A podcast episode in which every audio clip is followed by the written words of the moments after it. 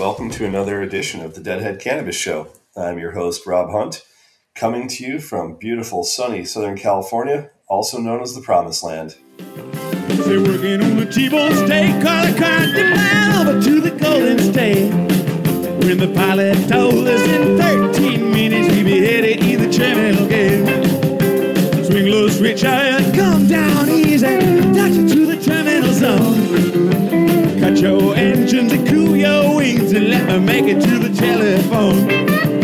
Los Angeles, give me Norfolk, Virginia, Tidewater, 1009. You're the folks back home, is the promised land calling the poor boys on the line. So, lots to go over today. Unfortunately, my co host Larry Michigan has decided that uh, Sedona, Arizona, and the Grand Canyon are a greater pull for him than, uh, than doing the show today. But we miss Larry, and hopefully, he's having a terrific vacation with his family. Uh, I do have the good fortune of being joined today by our producer, Dan Humiston. So, Dan will be jumping in here to, to discuss a little bit of Grateful Dead and certainly some cannabis topics of which he knows a great deal about. So, how are you doing today, Dan? I'm great. I'm great. I miss Larry. We just got a phone call from him from the Grand Canyon. Said for some reason he doesn't have any internet down there, so I think it's a lame excuse. But we're thinking of you, Larry. Uh, I, I think that if I were sitting in Sedona right now and I've been in cold Chicago all winter, uh, I probably wouldn't be doing the show today either. So, you know, Larry, have a great time. Enjoy the desert. Um, have fun out there. So it's you and me today winging it instead. No fearless leader in uh, Larry Michigan. But uh, but I think we have a lot of stuff that we can cover today. And first of all, we're, we're looking at uh, June 12th from 1980, which is Portland, Oregon. Uh, a really really fun show as part of the uh, the Grateful Dead's kind of northwestern run. Uh, it's right around the time of their their 50 excuse me 15th anniversary. So they did the Folsom Field shows in Boulder, and then uh, came out and did a little bit of Northwest, the Portland, Oregon shows, and the um, and the Seattle, Washington.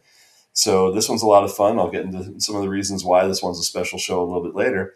Lots to cover in the cannabis world as well. So maybe we'll dive right in there because there's a there's a lot of exciting stuff. I'll start off with one that you know you and I touched a little bit uh, on earlier, Dan, which is some interesting news coming out of Delaware. Something that we really haven't seen, um, you know, in the trajectory of legalization of cannabis at all, and that's that you know we're watching a democratically elected or a, a Democrat um, governor veto a bill that the House put forward um, for cannabis legalization, but more importantly, after the veto, uh, didn't get the override with a very you know strong left side of the aisle um, state house that could have easily overridden the the veto and didn't. And uh, it's the first time we've seen this happen. What, what are your thoughts on it? I haven't read the bill, and so that, but but you know, off the top of my head, I'm just like, this doesn't make any sense because all the polls point to this is an accepted position, and so I can't imagine, especially a Democratic or Democrat would think, well, this is going to help my position or help my my future in the in the office. I, I can't imagine that that's his thinking. So unless there's something in this bill that just doesn't make any sense or is unfair, I can't understand why he would do this. I mean, I, I just can't fathom that somebody, as much as they know right now, would be against this for outdated beliefs. But yeah, you know, and the interesting thing is, I don't think it is uh, as a result of being a poor bill. I mean, the bill sailed through, uh, sailed through committee, and then sailed through the House initially. You know, getting 26 votes, and then when the veto happened, it came back, and they had the chance to override it, and only got 20 votes. And so it wasn't a question of the House, you know, disliking the bill, but what I will say is that you know Governor John Carney of Delaware has been very vocal about his opposition to, to cannabis legalization in general certainly is no friend of, uh, of the cannabis plant.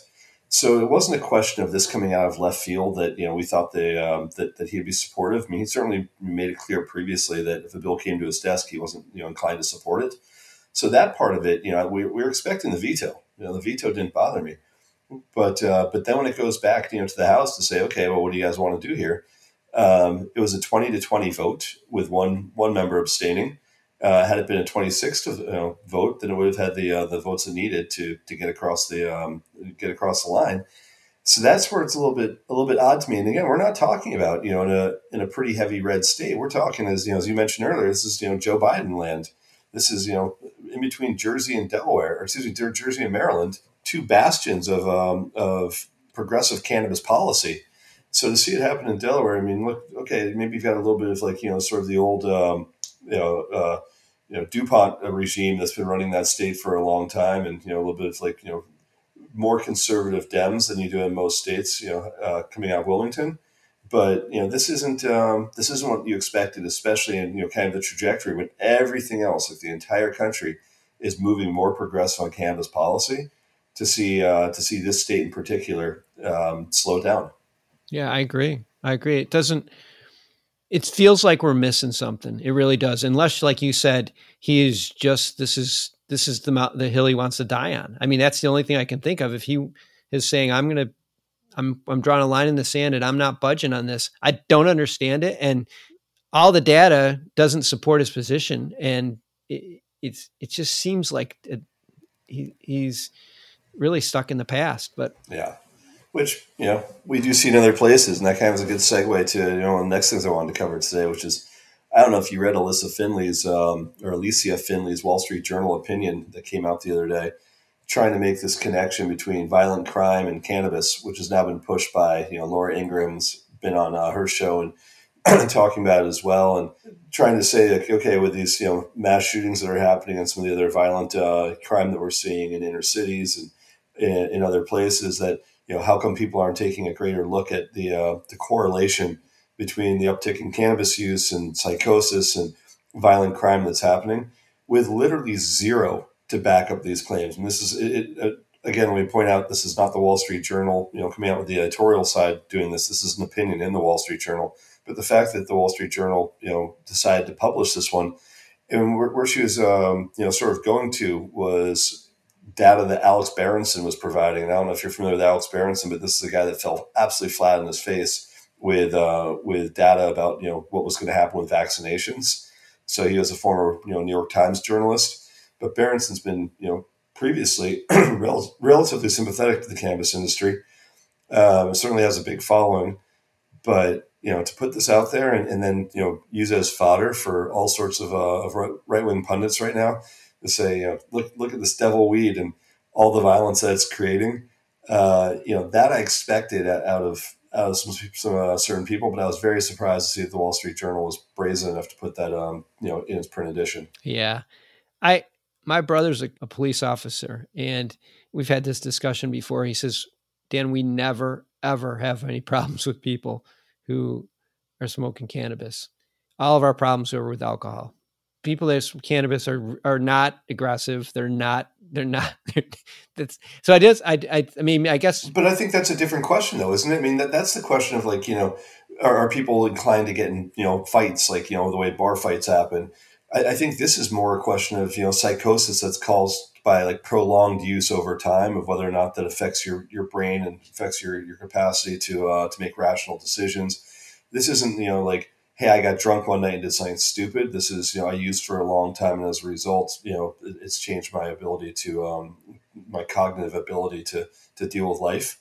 So, uh, but again, you know, the only time you've ever seen that kind of propaganda is usually coming out of um, groups that, that stand to make a profit from, from taking that position, which is normally, you know, the, um, the incarceration lobby, or it's the, uh, the people that make money on, um, on rehabilitation. So it's, it's rare to see it. You know, like look, we, we've got how many millions of, of users right now in how many states that are legal that are openly purchasing. We're you know forty billion dollar a year industry, um, and this is just you know recent legal industry. Prior to that, we've got fifty years of anecdotal evidence of a massive amount of users of cannabis that psychosis and violent tendencies uh, over prolonged use were to manifest themselves in any meaningful way. That would have already been demonstrated.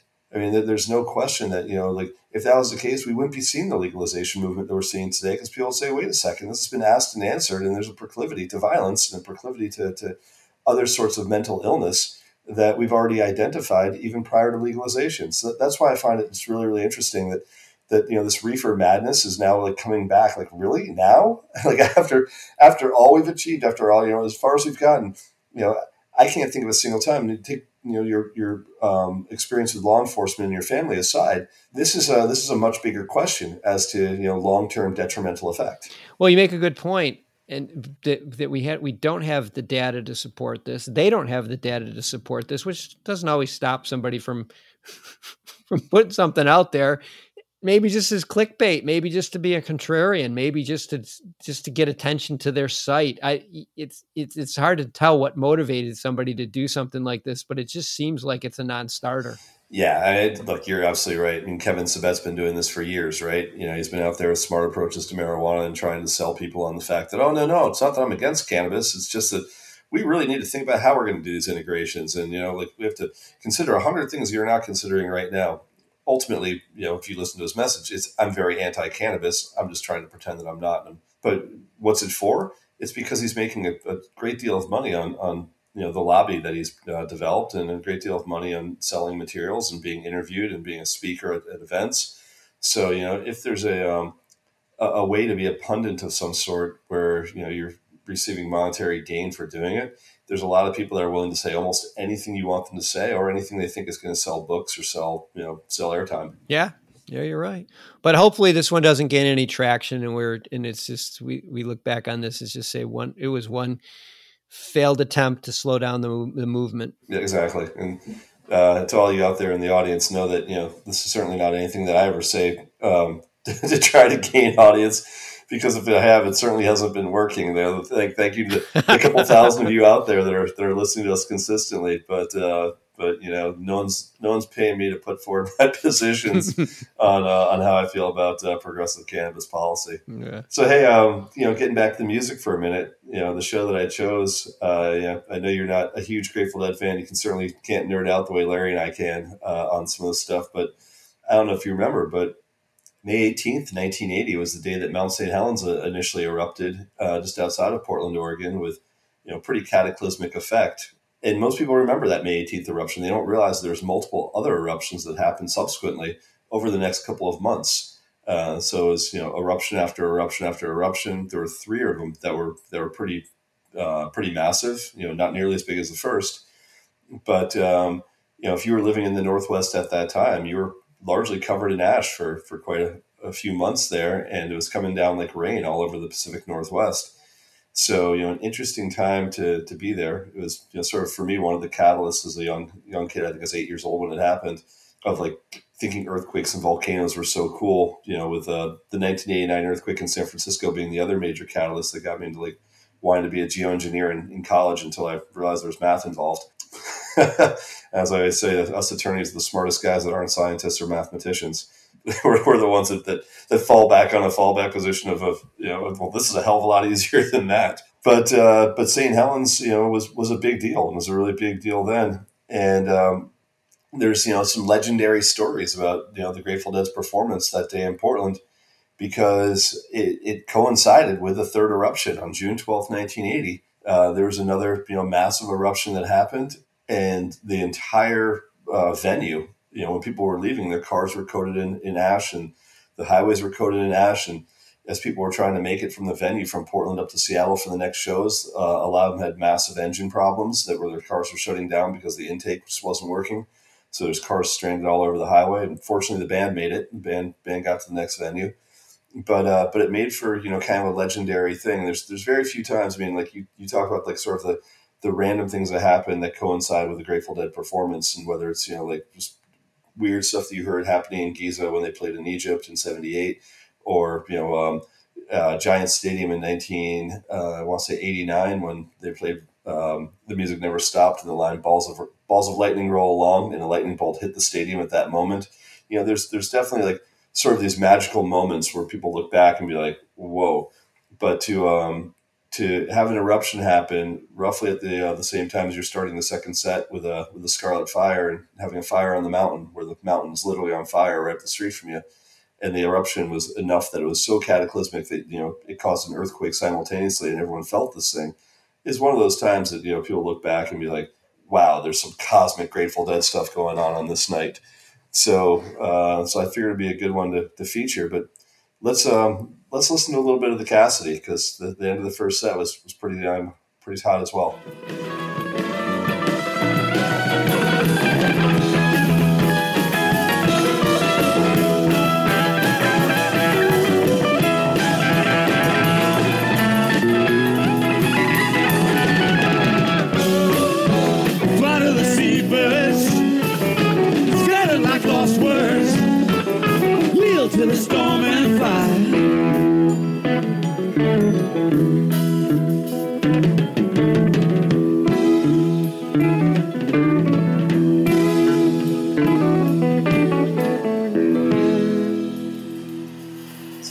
The uh, the end of the Cassidy from that show. You know, one of the things about 1980 is is it really doesn't get a tremendous amount of fanfare. You know, a lot of people talk about 77, obviously. 78 and 79 still had, you know, uh, a lot of big shows. 79 was, you know, when Brent joined the band. 78 was when Keith, you know, was just leaving the band.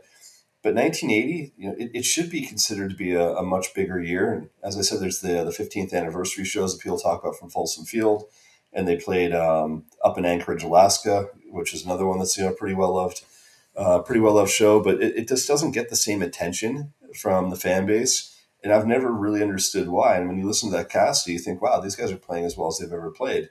So it's um, for me kind of strange that it's a, a largely forgotten year but lots more to talk about on that show. But in the meantime, we, we've covered some bad cannabis news. Let, us talk about some good things that are happening because there's definitely some positive news out there.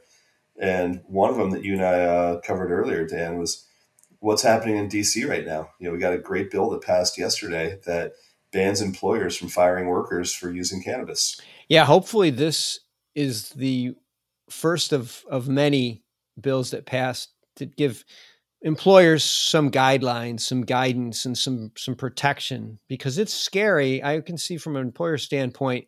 We talked about this particularly if I have contract government government contracts, federal government contracts that I don't want to put in jeopardy. You know, it puts me in a really tough spot. This gives you a little bit of some flex, some flexibility, some some guidelines as to what you what you can and can't do, and protects you in case maybe are called to, called onto the mat and said, "Hey, wait a minute, this employee, and we we could cancel your government contract." And you can say, "No, there's a bill. We're we're we we are we're we're protected for this bill." So I really am feel encouraged by this, and I just hope other states and other municipalities will follow suit. This is this is a really good sign. It's a great sign, but it also you know raises all sorts of new questions, and the, the primary question is can you um, have a policy in DC that is in direct opposition to the policy of a multi-state corporation? You know, the, the hypothetical I'd give here is that let's say you're a, a, company that transacts business in all 50 states and you've got employees in, you know, sort of satellite offices in all 50 states. And if you have a policy that says, hey, we drug test all employees, and if our employees, um, you know, pass a drug test for cannabis, that our blanket policy across the business is that we terminate them. And by the way, our insurance policy requires that we terminate these employees. Now, is there uh, an issue where they say we're going to fire fire the employee, and the employee goes, "Well, wait a second, I'm in DC. You can't do that. I've got protections here." Now, the question is, you know, from a legal standpoint, who actually wins that battle? And uh, and something that you know I've been looking at as a question for no kidding over over ten years now. I think it's about fifteen years since this first came up, and I'll give just a quick little bit of history on this. That uh, in 2009, I want to say, I was in a uh, continuing legal education class in Colorado that was uh, conducted by an insurance company, and he was discussing like drug testing policies and was talking about the new legalization of cannabis in Colorado, and you know the fact that he is an advisor to uh, to quite a few companies, and said, look, you know, if, if someone tests positive for cannabis, uh, I let the employer know that you know you've got to terminate them and a lot of us in the class that you know it's like 50-50 cannabis supporters and non and the cannabis supporters are like well wait a second this is legal in colorado. You can't do that to an employee. If they're a medical cannabis patient and this is before adult use you know if you're a medical cannabis patient you can't terminate someone for that. And he came back and said look you know we, we have blanket policies for a lot of these insurance um, programs. He said you know I, I, tell the employer that you know very likely you might have to settle a, a wrongful termination suit. And and then he brought up a hypothetical and i think i've talked about this in the show before of a woman that he was that he recommended be terminated who suffered from MS, who was wheelchair bound, and uh, and still recommended the termination of this employee. And you know, knowing that the optics of it were terrible. Like here's a woman that really truly derived benefit from use of cannabis, but the the idea behind his recommendation was, well, if she gets away with using a medical necessity excuse, then how many other people are going to be able to do the same? And it destroys the entire policy that the company has set in place. So he said, better to settle with, you know, better to terminate her and then settle a wrongful termination suit with her um, in an arbitration agreement than it is to actually uh, to to allow it to go through. To say, okay, we're going to make an exception because now you've opened the door. And so, long story on this is we, we got pretty far into it, and I said, you know, I, you know, I think that's absolutely ridiculous, and I don't think you can do that. Said, what happens that what if that same employee tested positive for OxyContin? And this is before the whole opioid crisis had really kicked off. And he said, well, OxyContin is legal. And I said, sure, if you've got a prescription, but what if someone's you know buying OxyContin on the street? He's like, oh, we couldn't know that because of HIPAA violations. You know, like we can't ask what they're. they're and I said, okay, well, you, you're, you're right about that, but HIPAA should protect whether or not you know a cannabis patient, if they test positive for cannabis, they should be able to say, "I've got a recommendation for this," and you shouldn't have to be able to verify it any more than you should for OxyContin. He said, "No, no, no, because of the federal illegality, we don't we don't take that stance." And he said, second of all, like no one's abusing OxyContin, and half the class just goes, "Oh, come on!" Like you know, you're not paying attention. You know what we're seeing coming out of DC right now, from uh, from the standpoint of you know how it's going to work I think it's going to require quite a few other places to, to follow suit and say, hey, we, we believe in what DC has done. We've got to provide these same protections because if not, and they're just an outlier, I don't know whether or not it's strong enough to uh, to provide the protections that, that they think they're providing from just from a legal standpoint. Yeah, you make a lot of good points. I think it's really more of a. I mean, if if you're just located in the district, then it works. That it would work fine for you. But if you're a company, say like Lockheed Martin, like what are they going to do? like they're not going to just carve out I, I, I don't know for sure but it seems as though they probably would take the same stance that your professor took and they're not going to carve out the district they're going to just deal with those one-offs eh, as they come up but i think in a big picture it's it's identifying this issue and sending acknowledging that there's a concern and that it needs to be addressed and so hopefully this is the first step in a multi-step process that starts to make starts to move other states, other municipalities towards the same position. And I don't know that's going to matter until the whole country's there. But and like you said, if your insurance policy, I mean, I don't want to lose my insurance policy. Like I don't want to jeopardize that. So there's a there's a lot more variables in this than meet the eye, meets the eye. Yeah, for sure. And uh, look, the, the single thing I'd say to most employers is stop complaining about not being able to find employees if you drug test. You know, if, if you're testing for cannabis in today's uh, day and age and, and, you don't have like heavy machinery or you don't have, you know, uh, specialized um, work that requires someone to, you know, be 100% on it at the moment, you know, look, look, I'm not advocating that anyone use cannabis before they go to any job. I, but cannabis stays in your system much longer. It's fat soluble. It's almost impossible to detect when you're using it. And you know, like you can do an anagram test, but you're not going to test for whether or not there's inebriation at the time of the test, or whether or not it was from you know the day before, or four days before, or a week before. So for that reason, you know, there's a lot of companies that are having a lot of trouble finding qualified um, uh, applicants because their drug testing policy, especially around cannabis. So you know, if if you're a company that you know you're not asking people to uh, you know to, to perform uh, very technical things that require uh, absolute sobriety. I mean, if you're just like a rank and file you know employer, stop testing for weed. It's it's relatively simple. If you want good applicants, and if you don't, then, then don't be surprised when you know your applicant pool is you know one third of what it would be otherwise. Because like there's a lot of people in the age 21 to like 30 age group that have no intention of ever working for a company that tests them for cannabis. Like they like why would they do it? And I know that you know your daughter's in this industry of doing recruiting. I'm guessing that you know there isn't a person that's you know that she's recruiting that that would um, uh, be willing to work for a company that's going to drug test them for cannabis, especially if they're looking for a job in cannabis. Did, and do you remember, like ten years ago, there was companies in the cannabis industry that were like, "Oh yeah, we're still, you know, we're looking at getting insurance policies that have drug testing." And everyone's like, "You can't deal with like what hypocrisy? Of course, you can't do that." I know. And so, you know, there's a, a pretty vocal opposition to it back then, of saying like, if you're going to be a cannabis company, you can't drug test for cannabis. It's like, don't do it but you know now that's a lot more widespread and i think there's a lot of people that are realizing that there's they've got to make new decisions around what their policy is for uh, for drug testing in general yeah i just think it's a good it's, i think we're moving again this road that we're on seems like for people that are in the industry seems like it's a, taking forever it's like we're in a traffic jam and we're just slowly moving along but if you look at it if you take a step back and you see how far we've come uh, we're making progress and this is one more arrow in the quiver. We're going to get we're getting one step closer with this. That's a good sign. I'm not excited about the Delaware governor. I er, I think that's a bad sign, but overall, I think that's going to be a you know a small a small setback is I mean this is one set one step forward the what's going on in, the, in, in DC. Yeah, and then look, I think we're seeing all sorts of little incremental steps all over the place. So it's um, you know if Delaware is the one outlier right now of kind of a step backwards, uh, usually it's like twenty or thirty steps forward before you see a step backward like that. And uh, I think we're going to see more and more states, or even within a state become increasingly progressive, whether it's you know announcing the uh, the addition of new licenses, or whether it's expanding the program to new applicants, or whether it's um, you know realizing greater tax production, you know, based on cannabis.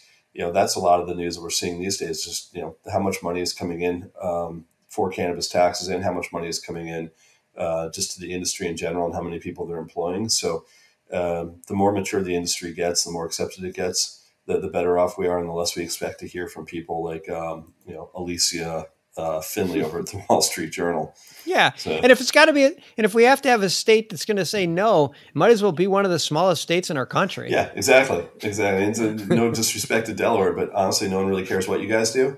Uh, yeah. You know, we care what New York does. We care what California does. We care what Florida does. We care what Texas does. You know, those are, those are states that move our needle um, politically. But even those states, you know, we're seeing we're seeing a lot of movement even internally with those states. I mean, New York, we're, we're looking closer and closer to uh, to you know full blown legalization and actually selling into the adult use market. So I'm excited. I think this summer is going to be a, a watershed uh, summer in general. And one other positive piece of news I think that we can touch on quickly is, you know, we, we always kind of phrase this in partisan terms as far as who we expect to lead the charge. You know, we certainly have seen some uh, Republicans in the past especially in the House, that have um, that have been very vocal as advocates, you know, for cannabis reform.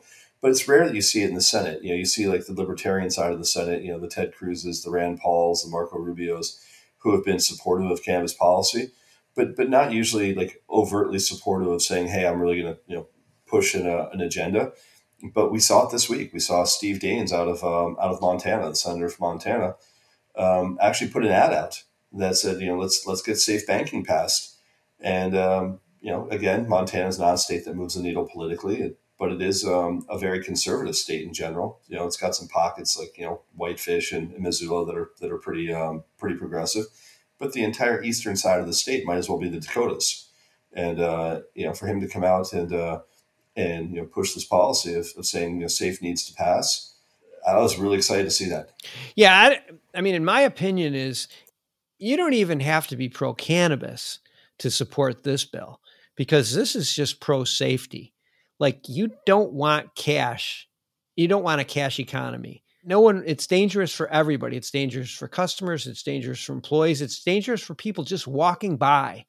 So whether you're a pro pro cannabis or anti cannabis, th- you should not be against this bill. And I think that's, I don't know why more people in Congress don't feel that way because this is really a pro safety bill. Like you just cash is just creates an environment that's just not safe for anybody. And why do we want it? Why do we? why are we taking a step back? We're trying to get away from a, ca- a cash economy. We're trying to get away from people carrying big wads of cash. It really baffles my mind sometimes. So when somebody, whether they're really far right leaning or really far left leaning, comes out against it, I just scratch my head. Yeah, I do too. I mean, it's a, a simple adage that we've known for years, and I think um, to paraphrase one of the great bank robbers of all time, Willie Sutton, you know, why do people rob banks? That's where the money is. You know, so where the money is. Um, yeah. The same thing is true of, of cannabis dispensaries. You know, the second you you force people to pay in cash is the second you're making them a soft target, and as a result, you're making everyone else in that facility or around that facility a soft target. So in an age right now where you know gun safety or just safety in general and how to you know harden different places. Like you know you don't, you don't have to harden a dispensary. You just have to make make it safe so that the people who go into that dispensary don't have to worry. You know you don't necessarily need armed guards at a dispensary. Uh, the only reason you need one is if you're actually you know enticing someone else to try to come in and rob you, and that's you know uh, that's muted completely by uh, digital transactions. So um, so I applaud Steve Daines I think, and the other thing that's always puzzled me, or I always felt was overplayed, was I just don't feel like criminals are going to be as motivated to go in and rob a dispensary just to rob their cannabis. I mean, that's that would be a hard, a hard thing to pull off. Like they're only going there to get the cash, not the cannabis. Like, get your, I mean, it's one of the great misnomers, right? For a long time, where it's like, oh, well, there's all these drugs in there, and they're going for the drugs. Like, what are you guys joking me? Like, how much weed are you going to steal? You're like, they've got a year's supply worth of vapes. Like, come on, that's. It, it- I mean, maybe you could say, okay, they're doing it to like put it out and resell it, but again, that says to me, like, you know, there, there's got to be safe ways to uh, to do this, and a lot of things that the industry itself have been pushing, which is, you know, hey, let's have a way to, to track and trace, you know, everything, barcode everything, or find other ways to to you know make sure that if someone actually has a product and they're trying to divert it that you can identify the diverted product. But it, to your point it's not about the weed. It's about the money. It's it's very very simple. Guys don't go in there going like give me all your weed. You know? yeah, exactly, exactly, and and like so you and you and you your pool of criminals is so much smaller because not only if I'm just going in there to rob your weed, now I got to sell it. Like, but if I can go in there and take your cash, like that just opens it up to everybody. Like every criminal could could take could do that, but only so many, only a smaller portion of the criminals can take your weed and sell it. yeah exactly Like, this is dumb. It's just dumb. The the cash is the problem. I don't even know if there is like a fence for uh for for like aftermarket stolen cannabis. You know, like hey, I got my guy. Let's go. Let's go to Kansas City. You know? Yeah, it doesn't make it doesn't it makes no sense. It'd be like I'm not going to go in the liquor store to steal all your liquor. like like I'm oh give me all give me all your How much you got in the me all your till? I got ten thousand bucks. All right, I'll take the scotch. yeah. give me all your Seagrams and Crown. I don't want anything else. yeah, Like nobody does that. that's definitely not happening. But but yeah, I mean, it only makes sense for everyone. I mean, we've talked about safe banking a, a bunch in the past, but I think it's becoming a much more of a safety issue, and it's not just about banking regulations, but it is about the fact that people are realizing right now that one of the things that safe solves is. Um, you know, taking thousands and thousands of dispensaries across the country and, and making them significantly safer to the general public uh, as a result of, of taking cash out of the transaction, or at least largely taking cash out of the transaction. It's not to say you can't pay by by cash, but you know, if given the opportunity, like, I, can't think of the last time I've carried cash. Like, you know, I, I have it for like odds and ends, but other than that, I'm, I'm, I'm in the digital world completely.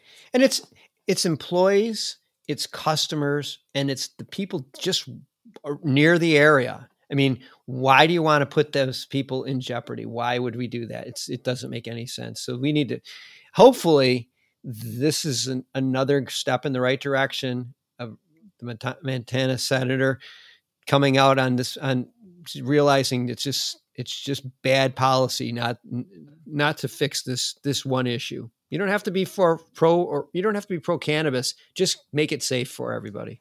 Agreed. Agreed. So getting back to June 12th, 1980. Uh, it's been a choppy episode today. We sort of toggle back and forth. There's no uh, no clean segues uh, the way there were last week when we were able to you know use song quotes to jump between songs. But uh, you know today it's much more you know thematic as we're, we're kind of going back and forth with topics. But uh, I love early June. Early June, if you know you're a college student, was when you know college had just ended. Uh, if you're a music fan, that meant that tour was starting. No matter what band you wanted to see, whether it was you know Panic or Phish or the Grateful Dead or whoever else, you know, if you're going to go to music festivals, you know, Bonnaroo is usually the first week in June. A lot of the other bigger ones were you know the first week of June. Is you know you were kicking off the, the music season. I was like right now, like some of the bands I just mentioned are in full swing with their tours right now. Music is back. Everyone's outdoors. Everyone's you know barefoot. Uh, you know wearing shorts, t-shirts. It's just a great time of year, and you know for me, I'm I'm, I'm spoiled. Southern California is like this all the time. But even down even down here, it's been you know, I'm out playing tennis in the evenings and doing stuff and, you know, finding outdoor activities to, to do. There's more barbecues, more, you know, eating outside. So it's the best time of year, right? And for the Grateful Dead, that was always, you know, like June was definitely a peak of like kicking off their, uh, their, their summer tour. But this year in particular, you know, as I said, May 18th, 1980, St. Helens blows its top. They'd obviously long ago, you know, announced the show. So it wasn't they could just, you know, pick it up and cancel, say, okay, we're not going to play Portland at that point, I don't think people were expecting that they were going to continue to have eruptions, but but it did happen. And some of the some of the, the quotes, you know, some of the descriptions of this night, um, I think are worth you know reading through because it, it's pretty cool. So uh, um, if you look at the uh, the Grateful Dead of the Day uh, website, they featured this show as their their dead show of the day, and uh, their quote on it was. Eruptions occurred occasionally in the months afterwards, including on June 12th. On that day, a plume of ash billowed 2.5 miles above the volcano at 7:05 p.m., about the time the dead first went on. At 9:09 p.m., smack in the middle of the fire of the mountain, a much stronger explosion followed, sending 10 miles of ash straight up. The entire city of Portland was clo- coated by the plume, including the lot of the Coliseum. So, like, think about this for a second, Dan. You're at a show, the dead kick into fire on the mountain, and boom, like a you know a mountain that you can see in the distance erupts and sends ash 10 miles into the air. And you're high out of your mind watching the show going holy shit what just happened know, did that happen? That, did that really happen? That's like i'm saying yeah. you're sitting there going wow really? So especially that i can't help but be a uh, skeptic but it's happened so many times or at least you've told me stories so many times where the song is playing when this happens like that is just there's just it's just such a coincidence, such a great coincidence yeah. that that happens. It, it's a coincidence when it happens once. You know, it's uh, a it, it's a miracle when it happens twice. But when you know for the dead, it seemed to happen with with somewhat you know frequency, right? You know, it wasn't you could always count on it, but you know more weird stuff happened than not. Uh, but this one is this one is one for the books that you know 9:09 p.m. right in the middle of fire in the mountain when this thing happens it's uh, it's crazy. And one of the things that you know uh, I loved is Bill Walton's description afterwards. And so let me read a, a quick quick uh, bit of this, which was posted on Jambase. It was an interview with Bill, and said we were on tour with the Grateful Dead in Oregon. They were playing the show, and they start playing Fire in the Mountain. The volcano next door, Mount St. Helens, blows up. When the show was over, a bunch of us raced to the airport and boarded a plane. We told the people at the airport we were scientists studying atmospheric conditions and the effect of smoke and volcanic explosions on the human spirit. So the pilot was terrified, but we convinced him to fly right into the smoking crater with lava and fire everywhere. He wanted to go home, but we were still on a scientific mission. We kept getting closer and closer. As we were flying around the inside of the erupting volcano, the military jets scrambled from the local base and came there to get us out. It was a real dogfight, but we had the, the spirit of Cortez on our side and eventually left. And we landed at the airport, and the pilot was most relieved as we quickly fled and went back to the rest of the tour. That is, I mean, only Walton, right?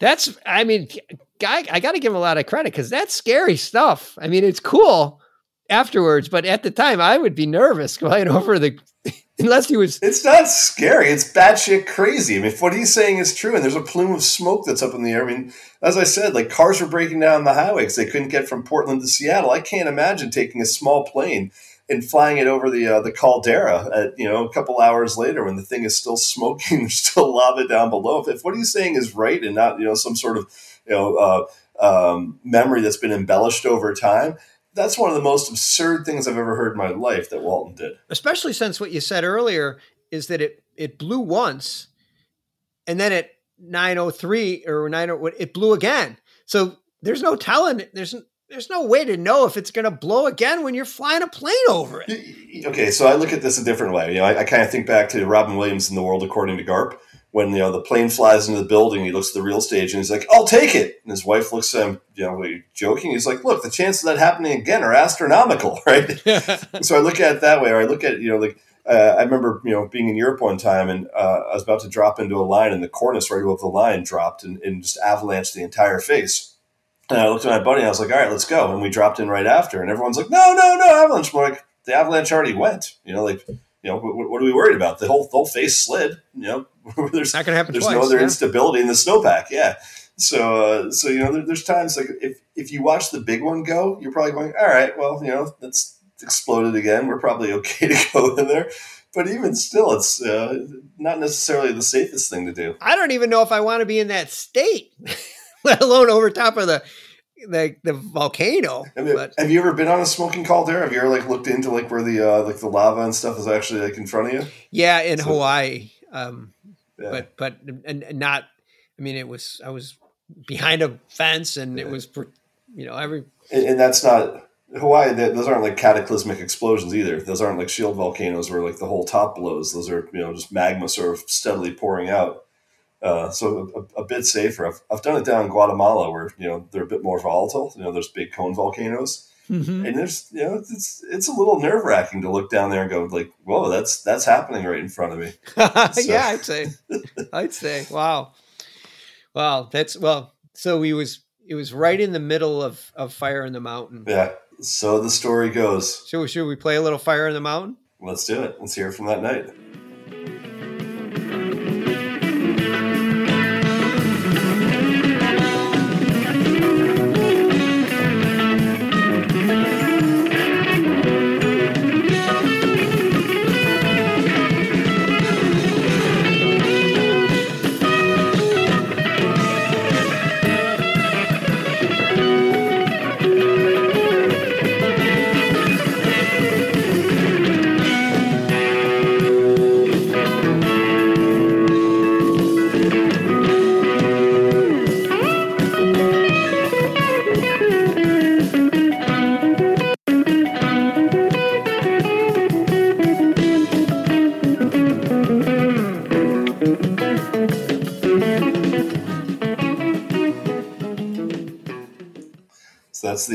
Wind down right at the end after the the jam after the third verse.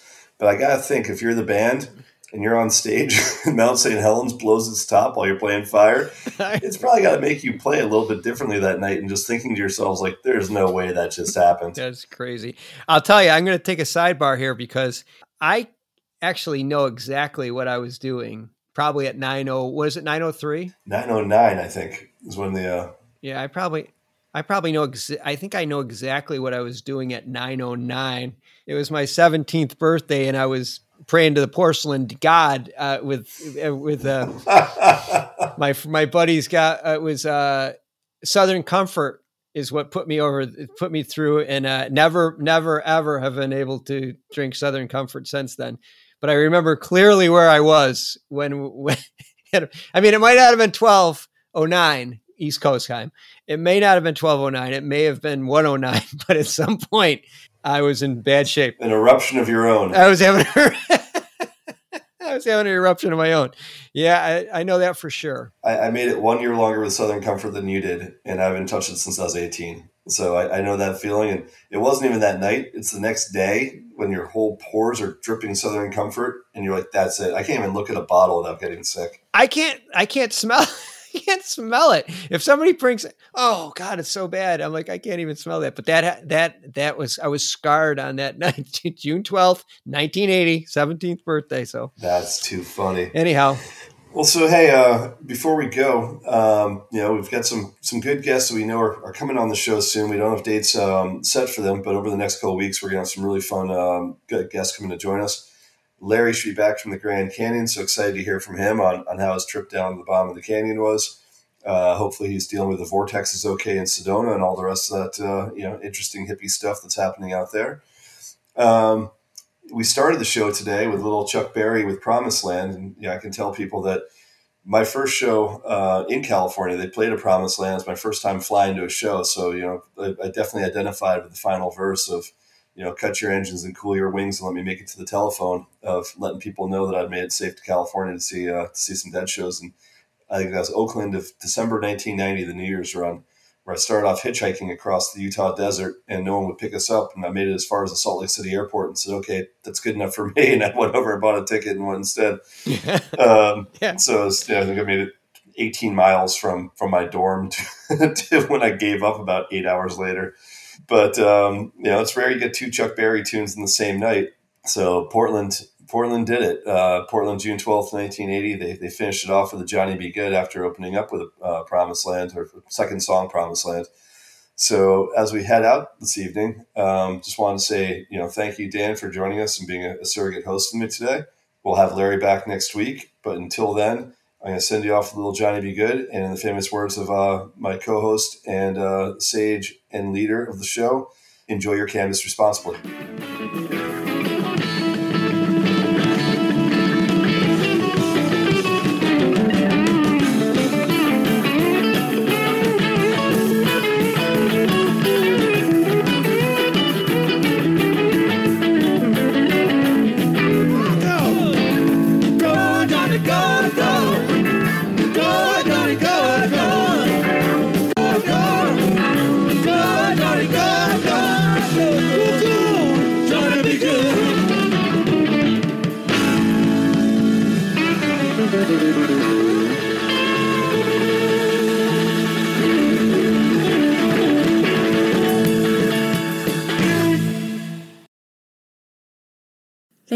Listening to today's show. To check out more great cannabis podcasts, go to podconnects.com. Here's a preview of one of our other shows.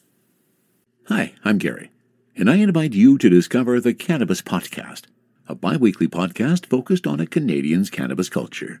I would be the Canadian, and my cannabis passion and culture has been building for five decades. I share that passion for this wonderful plant in every episode through conversations with cannabis advocates and enthusiasts, stories about the ever changing legal environment, and some hands on testing of product in a segment I call Cultivar Corner. The Cannabis Podcast, a Canadian's cannabis culture, one toke at a time.